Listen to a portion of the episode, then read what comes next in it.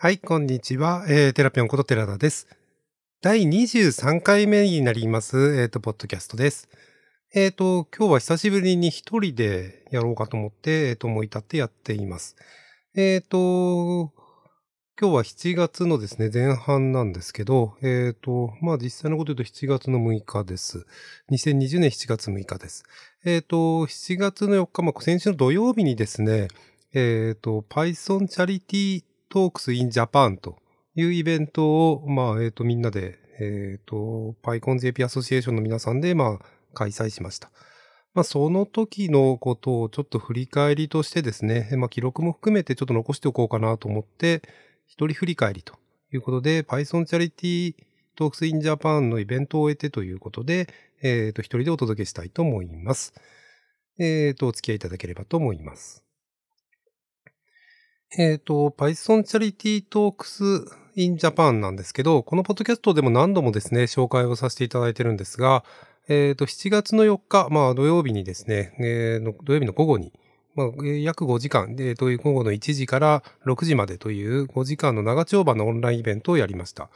まあ、基本は Zoom を使って、Zoom でスピーカーの人たちも喋ってもらうし、聞く側も Zoom で聞くと。まあ、Zoom のウェビナーっていう機能があるので、まあ、そのウェビナーっていう機能を使ってやることになりました。で、えっ、と、企画としては1トラックで、まあ、スピーカー5人ですかね。5人のスピーカーによるセッションとか、あとは、ま、スポンサートークだとか、スポンサー LT とか、まあ、スポンサーパネルディスカッションなんかもやって、まあ、最後はライトニングトーク。まあ、これも事前の応募でやったんですけど、ライトニングトークというような流れで、まあ、ミニパイコンみたいなイメージで、えっ、と、1日というか半日ですかね、やるということをやりました。この企画自体はですね、まあ、チャリティーという名前を付けている通り、まあ、お金をまあ、ある程度集めて、えっ、と、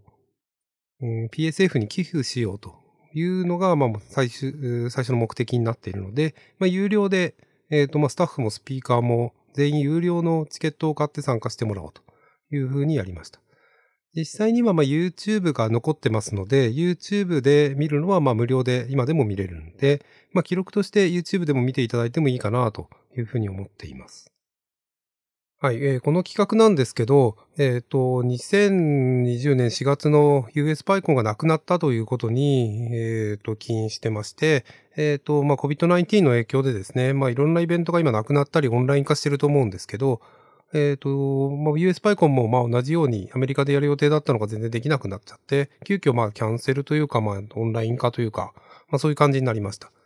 で、まあその時に PSF から出てきたメッセージっていうのが、まあ結構重たいもので、えっ、と、まあいろんな計画、まあ PSF ってまあお金をまあ預かる団体とかお金を管理する団体でもあって、US パイコンでえっ、と、得た収益というんですかね。まあ、得られた収入っていうのを、まあ、いろんなところに分配できるような仕組みになっていて、えーまあそういう意味で、えっ、と、億単位のお金が年間で動いている団体です。PSF Python ソフトウェアファンデーションですね。で、まあ私は昨年、まあ US パイコン行ってますごく楽しかったんで今年も行こうと思って、もっともっといろんなことできるんじゃないかと思ってブースやろうとか、まあいろんなこと考えてました。まあただそれもできなくなってしまって。で、かつまあ PSF がやはりこういう活動してる一つ、まあそのイベント活動してる一つに、そのお金をまあ、管理するお金を集めたりとかして、他にその年間のいろんなものに使っていくっていうことをやっているので、まあ、それはまあ我々も知っていて、私も知っていたので、まあ、それを、まあ、それが、いろんなことができなくなるかもしれないみたいなことがあって、まあ、それはちょっと辛いことだなと思いました。で、まあ、そういう意味で寄付を集める、まあ、日本から PSF に寄付をするというイベントができないかななんてことを、まあ、えーキャンセルになった時にですね、まあ、ちょっと思いついたというか思い立ってですね、じゃあまあなんかそういう企画をうまく立てられないかと。で、かつですね、まあスポンサーが PR する場って、まあこのオンライン化とか、うーんと、いろんなことで減ってるんじゃないかなと思っていて、まあ同時にスポンサーにもメリットのあるイベント、えっ、と、スポンサー、まあ PyConJP なんかだとスポンサー企業が30社とか来て、いろんな PR したりしてるんですけど、まあそういう人たちの、まあ、なんて言うんでしょうね、まあ、発表できる場というんでしょうかね。まあそういうのも、まあ並行してできないかななんて思ったんですね。で、まあこの辺の二つの思いと、まあオンラインで有料でイベントをやるってすごく難しいと思っていたんですけど、まあその中でまあ楽しめて、まあ、お金をいただいてもいいイベントっていうんでしょうかね。お金を払ってもらって成り立つようなイベントっていうのもまあやってみたかったっていうのもちょっとあります。まあ、今後、まあ、我々今のこのオンライン化、いろんなものがオンライン化している中で、どういうふうにまあ我々が活動を継続するかとか、まあ、我々の、我々がどこまでできるのかみたいなことの実験という意味も、まあ含めて、じゃあやってみようということになりました。で、私自身はですね、えっ、ー、と、まあ何をしたかっていう話なんですけど、まあ、私、まあもともと起案をして、まあみんなで、えっ、ー、と、その一般社団法人 PyConJP アソシエーションの中で相談をして、まあいろいろ議論を重ねて、じゃあまあこれでやろうみたいなことを決めたんですけど、まず最初の起案を私の方でやったのと、まあ、全体の取りまとめ的なことを私がやったんですかね。まあもちろんみんなの力でやっているので、私だけが取りまとめてるというよりは、まああの、コミュニティの力というか、えっ、ー、と、まあ今まで PyConJP やってたメンバーで結構やってたので、まあそういう意味では、まあえっ、とみんなでやったっていう感じはあるんですけど、私の役割としてはまあ全体取りまとめとか、あとは大きなスポンサー取り、スポンサー関係。まあスポンサー関係をまあ連絡をしたりとか、うん、まあメインに連絡したというより、まあいろんな調整したという感じですかね、をしたりとかしました。で、えっ、ー、と、当日に向かって、えっ、ー、と、大きかったのは、一番大きかったのはパネルディスカッションを、まあ、やると。まあ、私自身がパネルディスカッションの司会、モデレーション、モデレーターをやってみたいという思いもあって、まあ、パネルディスカッションの企画と内容決め、当日の司会と。まあ、その辺も、まあ、私自身がやりたいと思ってやってみました。えっ、ー、と、あと他には、えっ、ー、と、Python ソフトウェアファンデーションの、えっ、ー、と、エグゼクティブ、エグゼクティブディレクターのエヴァさん。まあ、去年の PyConUS とかでも会ってるんですけど、まあ、その方と連絡を取って、まあ、ビデオメッセージをもらおうということになったので、まあ、ビデオメッセージをもらったりと。まあ、そんなことをやるというのが私の役割でした。はい。で、私自身、まあ一番メインでやったそのパネルディスカッションのところなんですけど、まあちょっと裏話をしようかなと思っています。えっ、ー、と、まあ、パネルディスカッションに出れる人っていうのは、まあ、L、えー、スポンサーになった人たちということが、まあ、最初に決めてあったので、まあ、スポンサーの中から LT 希望か、パネルディスカッション希望かっていうのを聞いて、パネルディスカッション希望の方々に出ていただいたという感じなんですけれども、まあ、いろんな多様な、スポンサーさんたちが集まっていただいたので、なかなかまあ一つのテーマに絞るっていうのがすごく難しかったなとは思いました。で、まあ、どんなことを話してもらうのが、うんと、聞いてる側にも楽しいかとか、あと、まあ、えっ、ー、と、喋る側も喋りやすいか、みたいなことが、まあ、すごく悩みのところで、結構、まあ、じっくりいろいろ考えて、結構、まあ、そういう意味では苦労しました。で、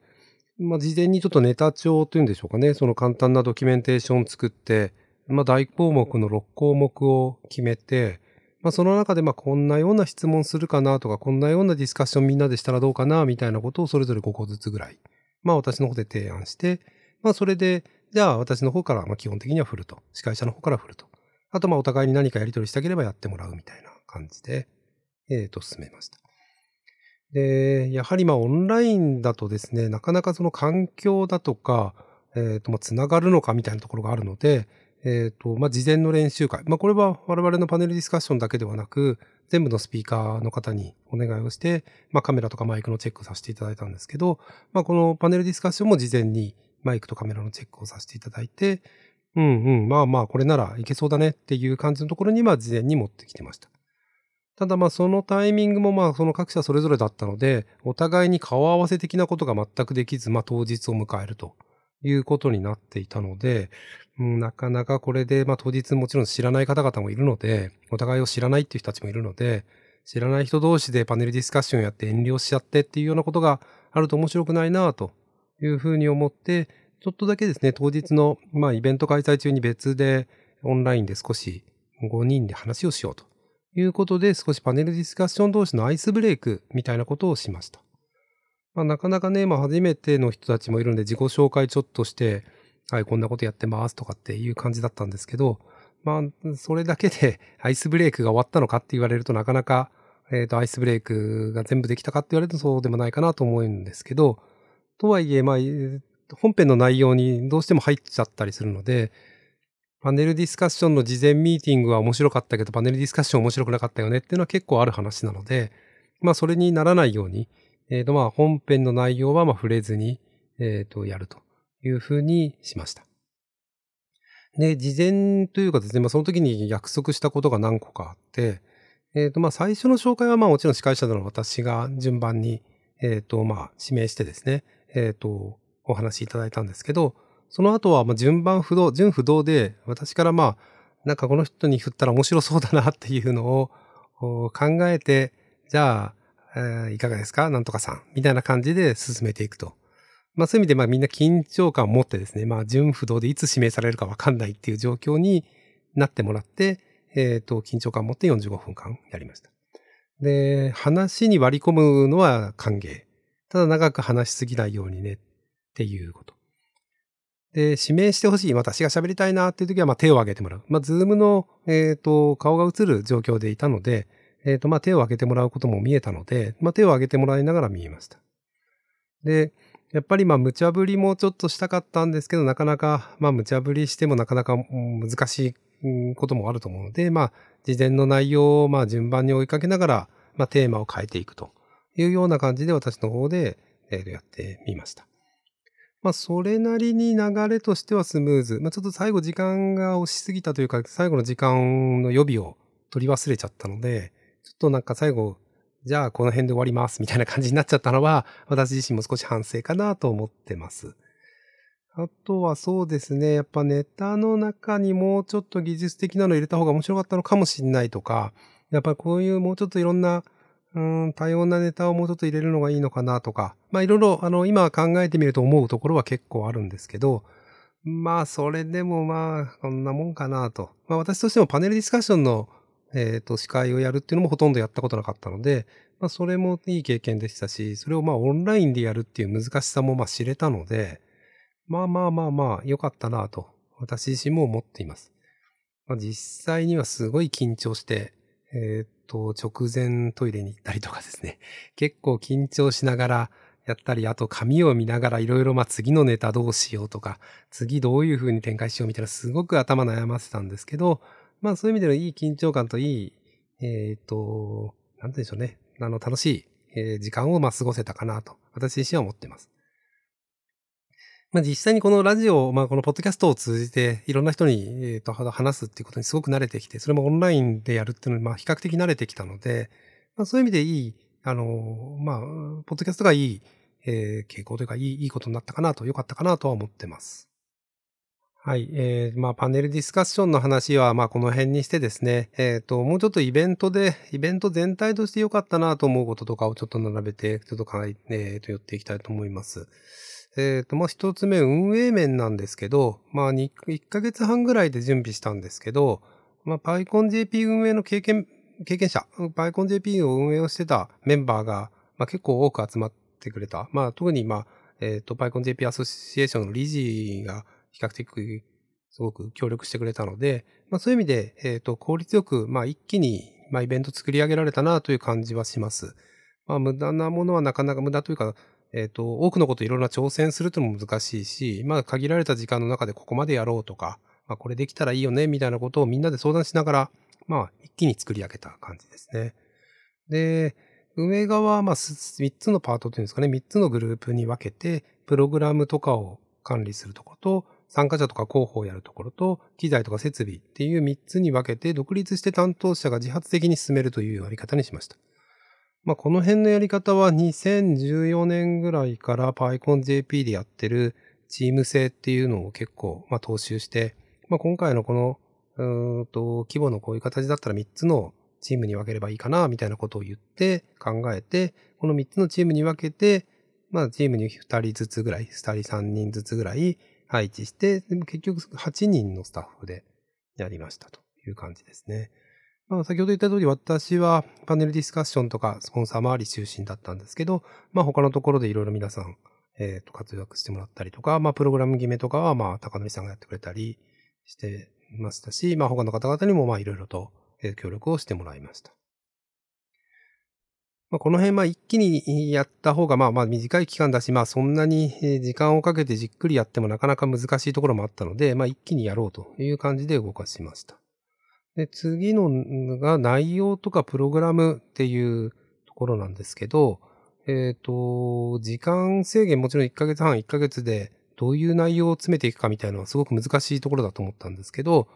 まあ、えっと、今までの経験者とかいろんなところで喋ってる人たちの面白いトークを集めるって、まあ、もう一度、ちょっと、えー、アップデートしてもらって喋ってもらうみたいなのは結構面白くやれたかなと。まあ、時間制限がやっぱりその、えっ、ー、と、準備期間の問題もあったので、なかなか面白いトーク集めるの大変だなと思ってたんですけど、まあ、その辺うまくできたかなと。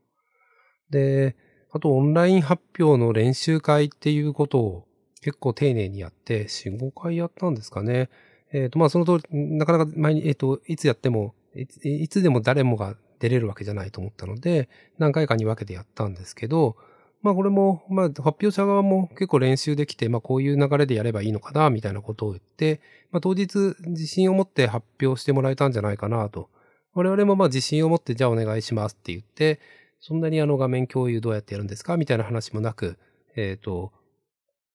スムーズに展開できたなと思います。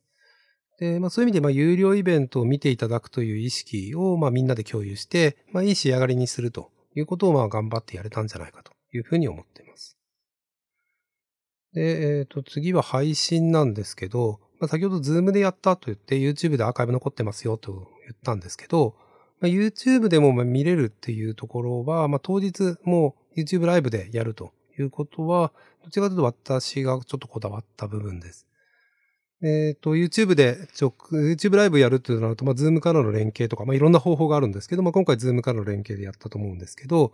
まあ、そんなノウハウが私自身も持ってないし、まあ、みんなそんなノウハウがない中で、いろいろ調べたり、いろんな他のところの知見を教えてもらったりとかしながらやっていました。まあ、えー、これはやれてよかったなと思ってます。というのも、やっぱり当日 Twitter とかで広報したときに、いや、もうチケット売り切れてて、チケット買ってくれた人だけ見てねっていうよりは、まあ今からでもちょっと見てねっていう、比較的今ツイッターで情報を出して、今からでも参加しやすいみたいなところが、多少は得られたんじゃないかなと思ってます。で、配信はまあさっきも言った通り、ズームのウェビナー、ウェビナーだったんですけど、まあウェビナー初めてみんな使ってみて、いろんな難しさがあって、スポットライトをスピーカーに設定するとか、えー、ギャラリービューに設定するとか、まあいろんなことをやりながら、まあ権限、ホスト権限が必要とか、共同ホストが必要とか、まあいろんなことを、まあ、ズームの使い方は結構学びました。結構難しいですね。やっぱズーム自身もいろいろ変わっていくのかもしれませんし、えっ、ー、と、難しい部分があるなというふうには思いました。えっ、ー、と、次に、まあ、スポンサーのことなんですけど、まあ、すべてのスポンサー枠っていうのが、まあ、当日の午前中に最後まで、最後埋まりました。まあ、その手前のそのパネルディスカッションとか LT やるスポンサーた、スポンサーの方々は結構早めにえっ、ー、と、応募いただいて、まあ、非常にありがたいか、ありがたい限りだったんですけれども、まあ、そういう意味でスポンサーはすごい、えー、結構よ、えー、たくさんの枠用意したなと思ってた割に全部埋まったのはすごい良かったです。まあ、最後に、まあ、私たちのコミュニティ、Python ミニハッカソンも、まあ、えっ、ー、と、主催者の3人でお金出し合おうかとか言って、お金出して、まあ、一応、まあ、PSF への寄付っていう、PSF のへの恩返しっていうところがあるので、まあ、そういうところに向けてやろうっていう気持ちになって、私たちも、まあ、別途、えっ、ー、と、寄付をするというようなこともできました。で、まあ、スポンサーのトークとか LT、パネルディスカッションで、まあ、ある程度、まあ、各社のアピールさせていただけたのかなとは思ってます。まあ、満足のいくところまで行ったのかって言われると、まあ、それぞれわかんないんですけど、まあ、寄付をするイベントですし、まあ、このぐらいで、うん、このぐらいでって言っちゃいけないのかな。まあ難しいですね。この辺はどういうふうに評価されるかはこの後なのかなとは思ってますが、えっ、ー、とまあアピールの場も作りながらみんなも楽しめる、その参加者も楽しめるっていう、なかなか両輪作るの難しいんですけど、まあそういうことができたんじゃないかなとは勝手に思ってます。で、まあそうですね、寄付をするっていうことになると、まあ参加者だけのお金で寄付するというのももちろんあるんですけど、まあスポンサーの力があった方がですね、やはり、まあ大きな金額になるだろうと思ったし、まあ、えっ、ー、と、今回限りで、まあ、この企画を終わらせなくてもいいかなと思っていて、まあ、この PSF の寄付を継続するかどうかっていうのはわかんないんですけど、まあ、えっ、ー、と、P、企業のアピールの場をうまく作りつつ、まあ、我々の方、我々の、うんと、PyConJP とか、まあそういうところとの関連性とかも作り続けていけるような、まあ場になればなと思って、まあ今後も継続するためにも、まあこの辺はある程度うまくいったかなと思ってます。で、全体ですけど、まあ様々な準備で、まあなんとかおおむねうまくいったんじゃないかと。まあ実際には振り返り、全体の振り返り会を来週とかにやりますし、またこの今回得た知見というのをですね、えっ、ー、と、皆さんに公表するような機会、まあこういうふうに我々やったんですよ、みたいなことを配信したんですよ、みたいなことを、えっ、ー、と、発表する場もまた別途設けようかな、なんて思っているので、まあ今後そういうのにつなげていきたいなと思いますし、まあいろいろと皆さんと協力してやっていければな、というふうに思っています。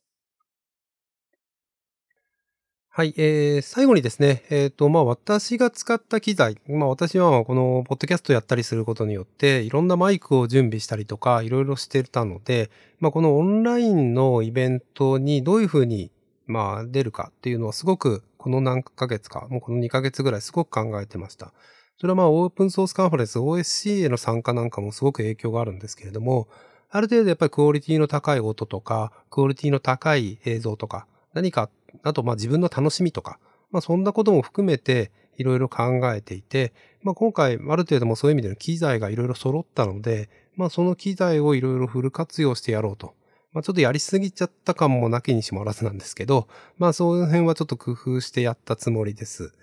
で、なので、まあちょっと使用機材何使ってんですかみたいな個別に聞かれたりしたケースもあるので、あったので、ちょっとご紹介します。えっ、ー、と、カメラは、えっ、ー、と、EOS KISS X10 というカメラです。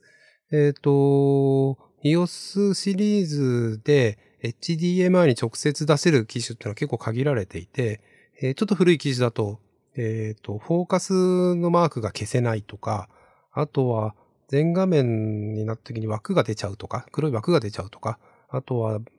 時間で、バッテリーの問題じゃなく時間でカメラの起動が切れちゃうとか、まあ、結構いろんな問題があるんですけど、この EOSKIS X10 はですね、まあ、この値段、この値段価格では唯一、キャノンでは唯一できる機種ですね。えっ、ー、と、いろいろ調べたり、えー、と問い合わせをしたりしたんですけれども、今出てるやつだとこの機種ぐらい。あと、この後 X10i っていうのが出るかもしれないので、まあ、その機種ができる可能性はあると思うんですけど、えっ、ー、と、そういうのなかなかできないですね。まあ、ちょっと高めの機種を買えばですね、えっ、ー、と、もうちょっとできる。それも最新のものを買えばできるみたいなんですけど、まあ、これじゃないと私のところはできませんでした。で、私はですね、えっと、まあ、HDMI スイッチャーを、まあ、いろいろとこの、この中で興味を持ってやってたので、HDMI スイッチャーを、まあ、欲しくて買ってしまってですね、ATEM Mini Pro っていう、まあ、非常に人気のある機種を、まあ、手に入れました。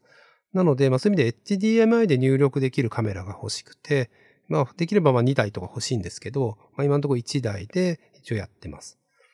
で、えっと、まあ、その先ほど言った EOS KISS X10 を、この ATAM につないでですね、まあ、そこでスイッチングというか、えっ、と、クロマキーっていうのを後ろに、えっ、と、画像を出しながら、映像を出しながら私が出るとか、まあ、そんなことやったんですけど、オープニングとクロージングはまあそういうクロマキー使わずにやって、パネルディスカッションの時は、えっ、と、トークしている大きなテーマを私の背景に出したいなと思ったので、そこは別のパソコンから HDMI で ATEM に入れて、それをミックスして、私を黒巻きにして、私が手前に出て喋るというような形にしました。なので、まあ、それで HDMI2 個を入れて、それをミックスして出すみたいなことをやりました。えっ、ー、と、もちろん、えっ、ー、と、グリーンバックもですね、まあ、ちっちゃなグリーンバックなんですけど、布を買ってあって、まあ、それを後ろにえっ、ー、と、設置してみたいなことをやりました。で、マイクなんですけど、まあ今日喋ってるマイクはダイナミックマイクで喋ってるんですが、最近はダイナミックマイクでこのポッドキャストを撮ることが多くなってるんですけど、もともと最初の頃にずっと使っていた、えっ、ー、と、コンデンサーマイク、バランズの MPM1000 というやつですかね。まあ、最初私もそんなよくわからずに Amazon で、えー、まあ、なんかおすすめって書いてあったんでポチって押したやつなんですけど、まあその、えっ、ー、と、マイクを使って、えっ、と、実はまあ EVO4 っていうオーディオインターフェースも持っているので、EVO4 を使って、それをそこから ATEM にマイクとして入力、LINE か、LINE 入力させて、で、ATEM から、えー、Linux のデスクトップに飛ばして、USB で飛ばして、それを Zoom で配信するというような感じでやりました。実際にはまあスピーカーで音出したままやっててですね、えっ、ー、と、こう、そんなに、うんと、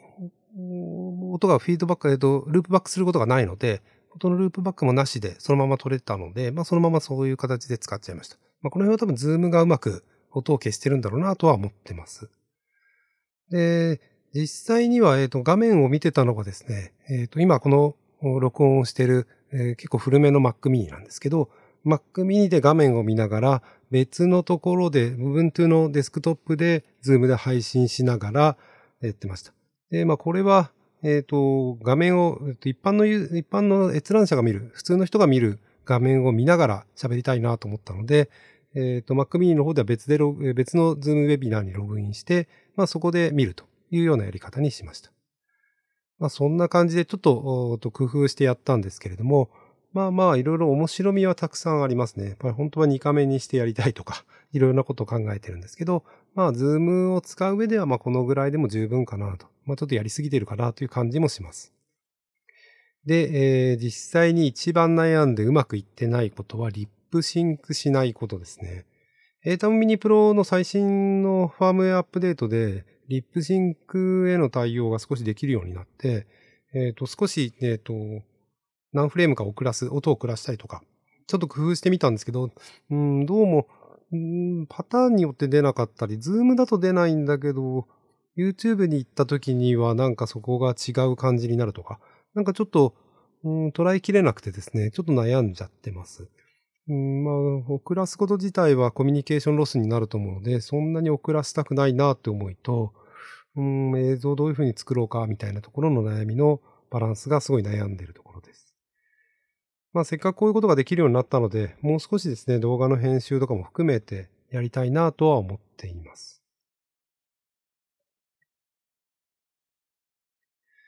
はい。えっ、ー、と、まあ、こんな感じで、えっ、ー、と、たわいもない話をさせていただいたんですけれども、まあ、すごい楽しい回で、えっ、ー、と、楽しくですね、久しぶりに新しいものを作ってきたなという感じのテンションっていうんですかね、あの気分になれて、すごく良かったし、楽しかったです。